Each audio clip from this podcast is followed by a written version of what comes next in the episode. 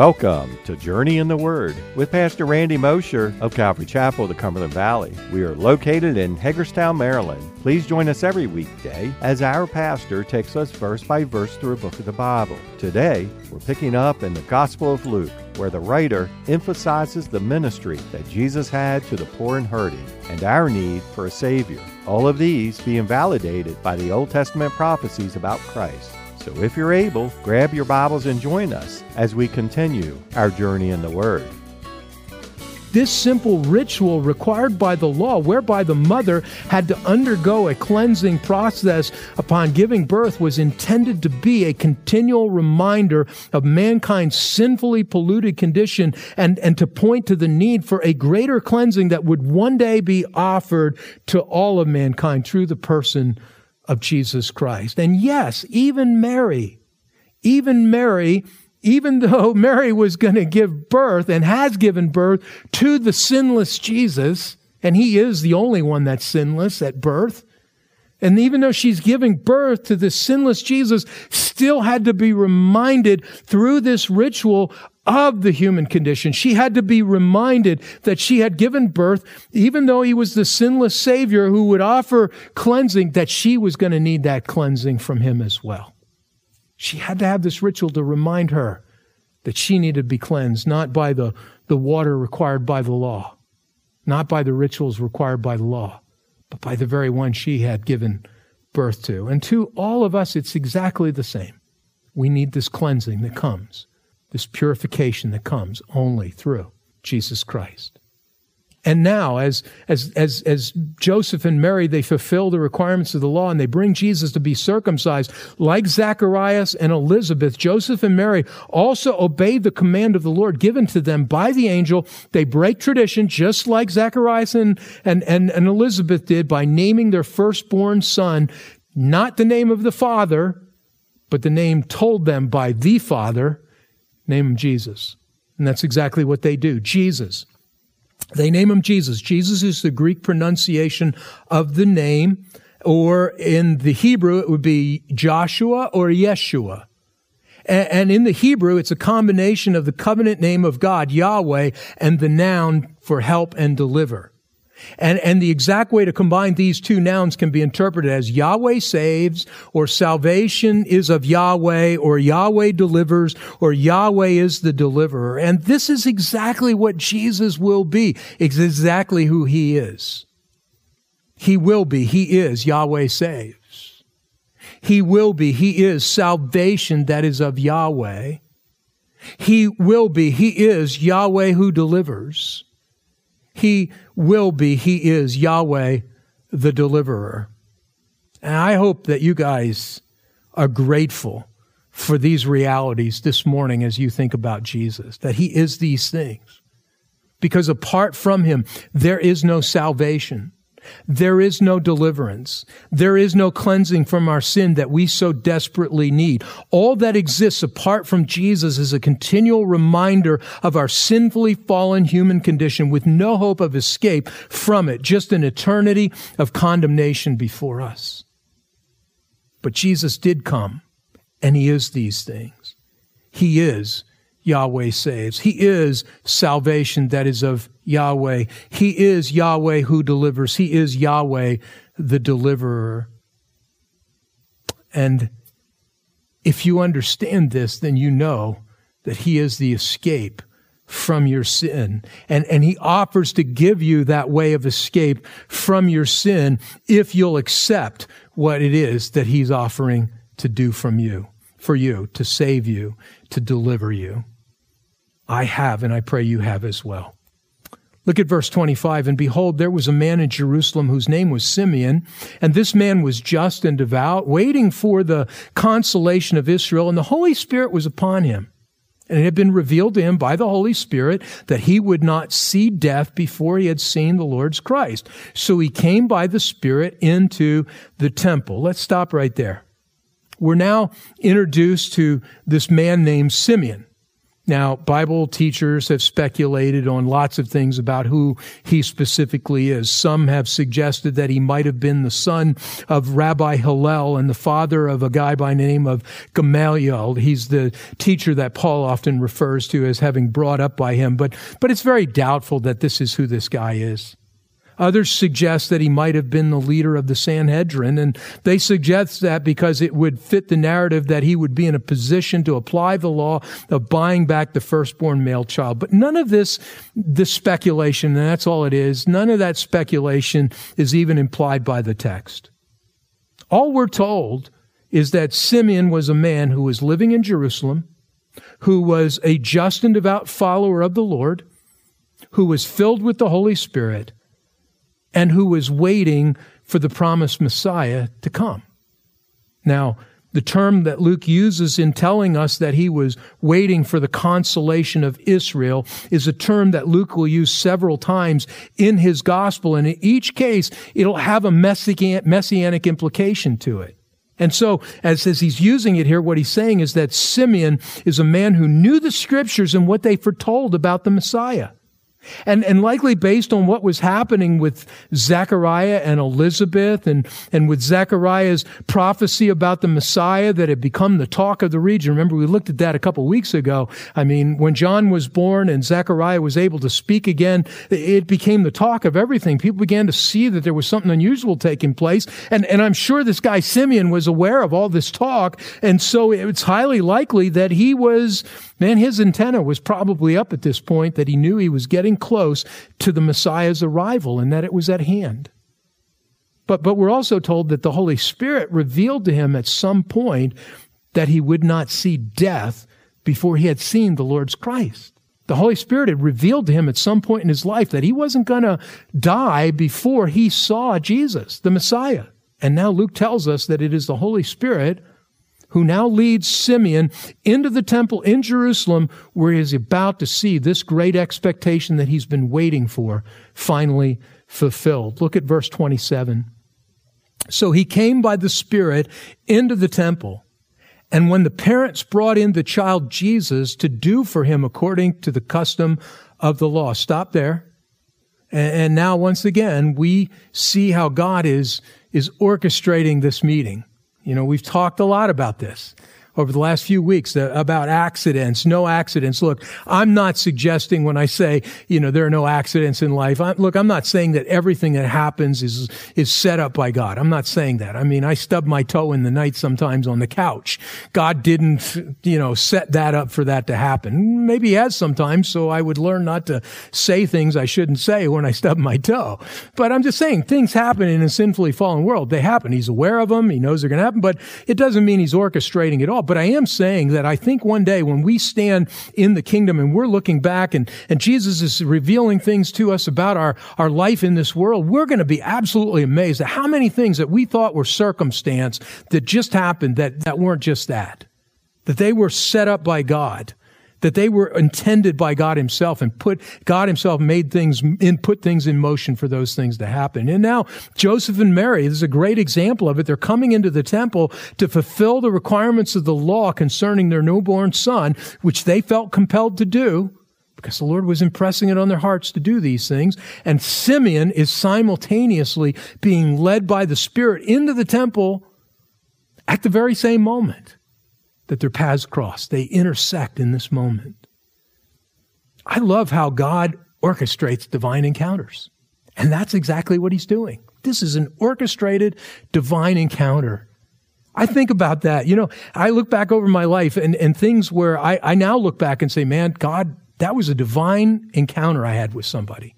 Maybe it was in a time when I needed to, to, to, to minister something to somebody, to, to say something to somebody that they needed to hear. Sometimes it was for me that the Lord brought somebody across my path at the exact right moment, at the exact moment that it was needed to encourage me or to give me a word for something.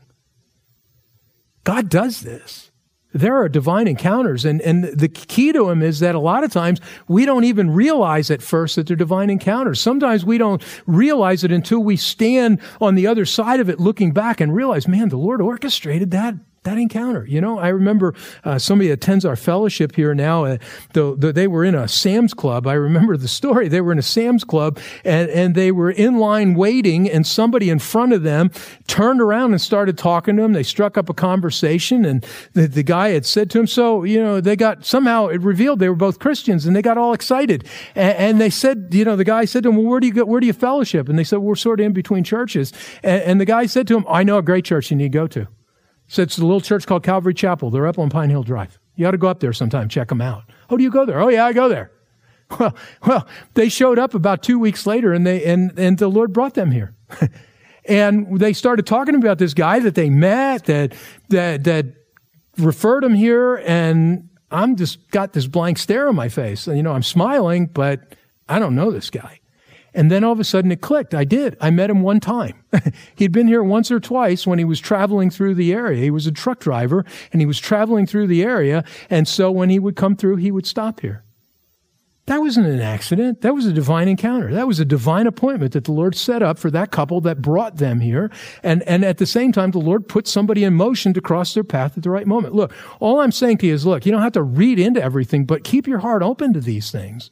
Because sometimes maybe even the person you're standing in line next to, of course, at this point, socially distanced, right? But you're standing in line next to, you don't, the Lord has you there. If the Lord puts something in your heart for him, speak to him. You don't, the Lord hasn't set up a divine appointment, or maybe you're in need of something in your life. Ask the Lord. Keep your heart open. Lord, bring me somebody across my path today that can speak a word to me on your behalf. Divine encounters, they're of the Lord, and we see it happening right here in our study. Look in verse 28. He took him up in his arms, talking about the baby Jesus now, this eight day old baby. And he, he's picking up. He says he, he, he, he took him up in his arms and blessed God. Can you just see this in this moment? You see Simeon just holding baby Jesus up in this moment, holding him up, and he blessed God and said, Stop. No, he didn't say stop. I did. but, but now, as Simeon sees the child, here's the amazing part. He knows instantaneously who this child really is. How does he know that? Because the Spirit's revealing it to him. The Spirit's revealing it to him. He knows that this is, this is the Messiah. And he takes him up in his arms and with joy, he proclaims the following. Look at verse 29. Lord, now you are letting your servant depart in peace according to your word. For my eyes have seen your salvation, which you have prepared before the face of all peoples, a light to bring revelation to the Gentiles and the glory of your people, Israel. Can you sense both the joy and the fulfillment and, and yeah, even the relief in, in Simeon's declaration right here. You know, as one commentator said it so well, he said it was if Simeon were commanded by God to keep a lonely watch through the night until he saw the sun come up. And, and this now was for him God's sunrise. And because Jesus had come, Simeon could be relieved of his watch. Just imagine this moment. What joy and, and what fulfillment and, and what relief Simeon is experiencing in finally seeing this long awaited child of promise that he has waited for so long and expectantly to arrive. A child who is foretold not just to be the glory of your people, Israel. In other words, not just to be the Messiah of Israel, but a light to bring revelation to the Gentiles, Simeon says as well. You know, Simeon in that statement when he says that, for my eyes have seen your salvation, which you have prepared before the face of all peoples, a light to bring revelation to the Gentiles and the glory of your people, Israel. In that statement, Simeon reveals that he knew the prophecies concerning the Messiah.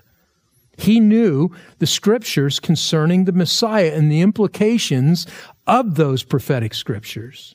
He understood that the Messiah wasn't just for the nation of Israel, but that the Messiah was for the Gentiles as well.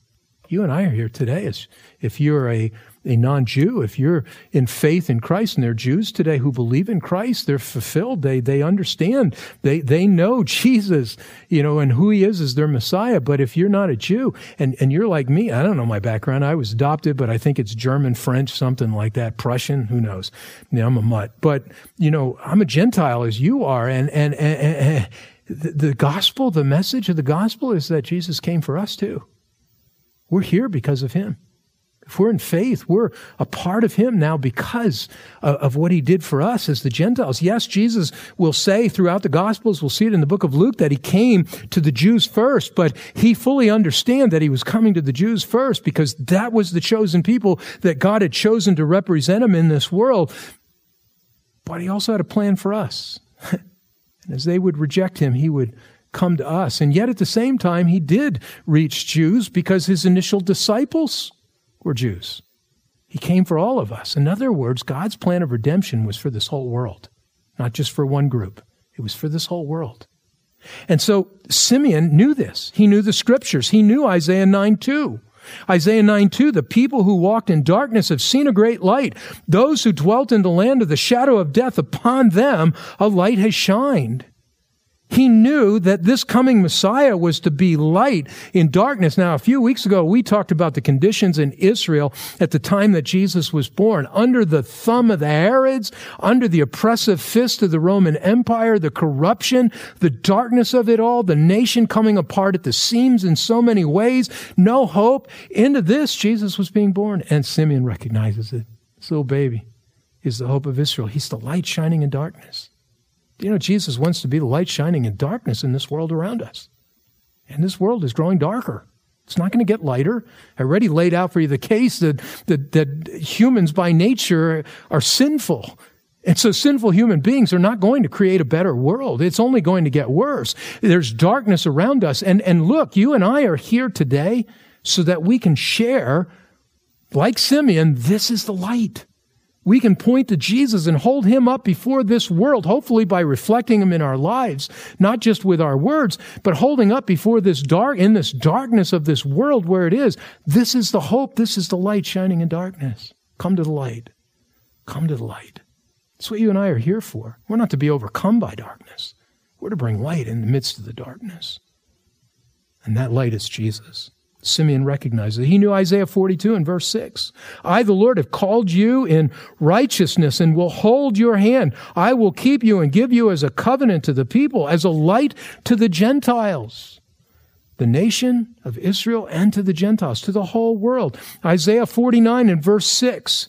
Isaiah 49 and verse 6, indeed, he says, It is too small a thing that you should be my servant to raise up the tribes of Jacob and to restore the preserved ones of Israel. I will also give you as a light to the Gentiles, that you should be my salvation to the ends of the earth. It's, it's not just for this one nation, it's for the world, Isaiah says. Simeon knew this. Simeon knew Isaiah chapter 60, verses 1 through 3. 60 verses 1 through 3 of Isaiah. Arise, shine, for your light has come, and the glory of the Lord is risen upon you. For behold, the darkness shall cover the earth, and deep darkness the people. But the Lord will arise over you, and his glory will be seen upon you.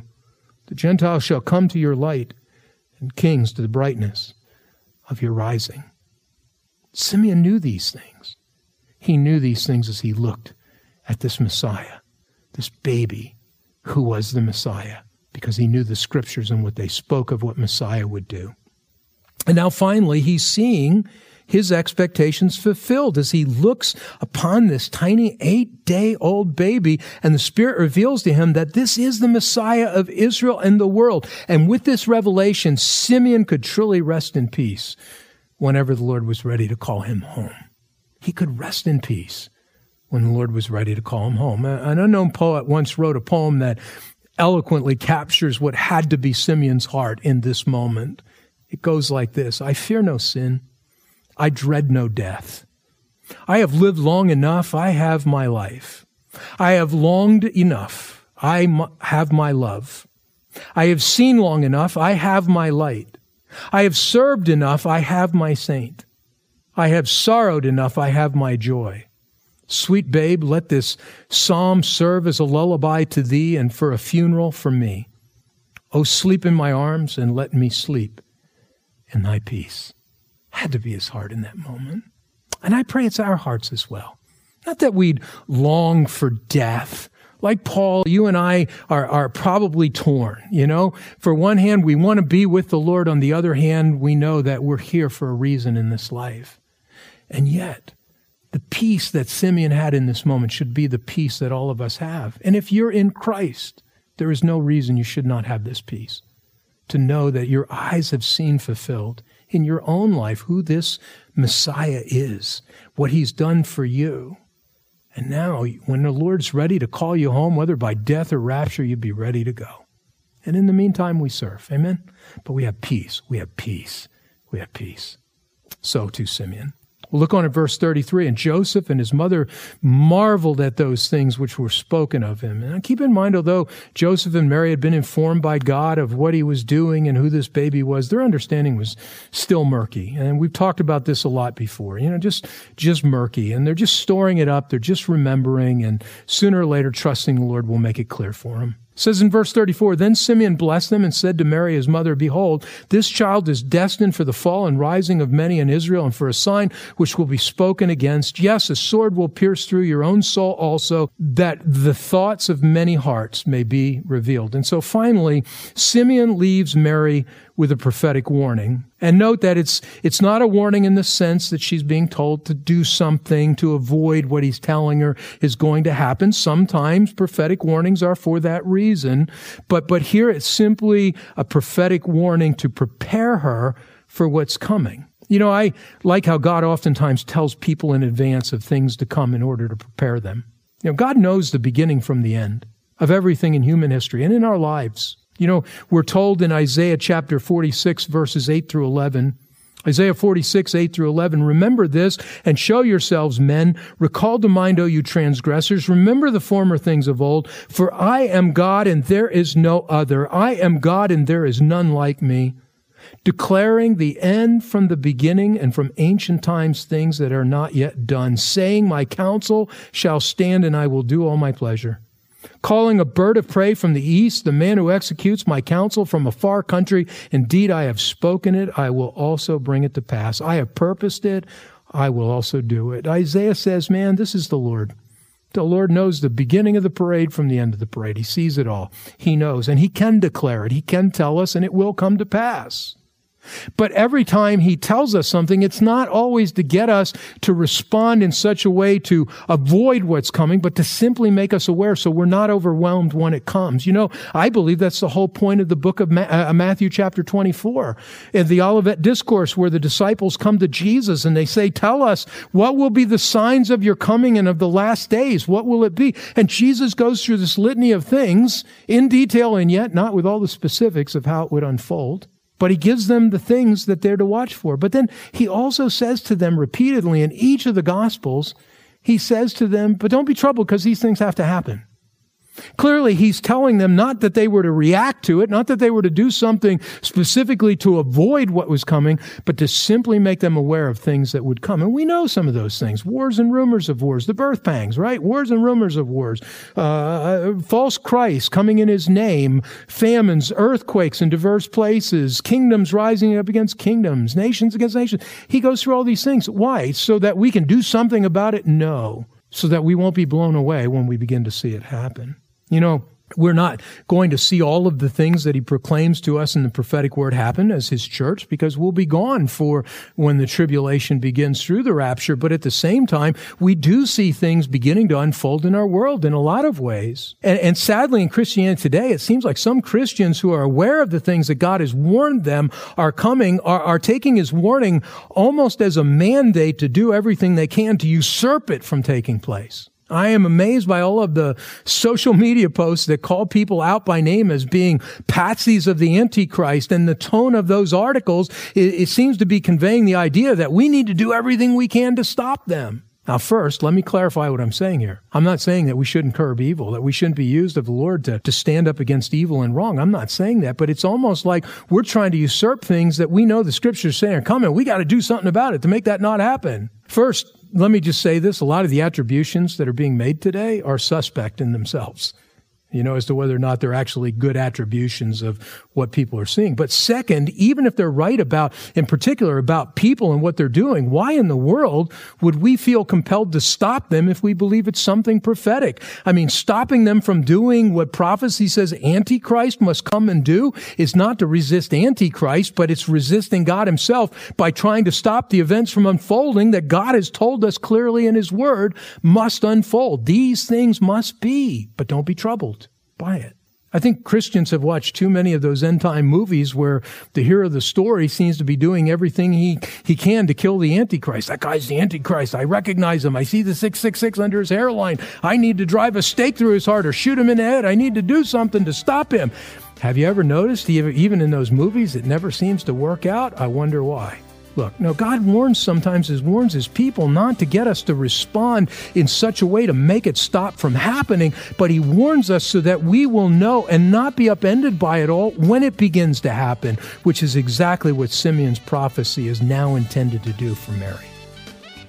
Thank you for joining us for another episode of Journey in the Word, a verse by verse teaching ministry of Calvary Chapel of the Cumberland Valley. If you would like to listen to more teachings or find out more information about us, go to www.journeyintheword.org. That's www.journeyintheword.org. Thanks again for listening. We hope you'll tune in for our next episode as we continue our journey in the Word.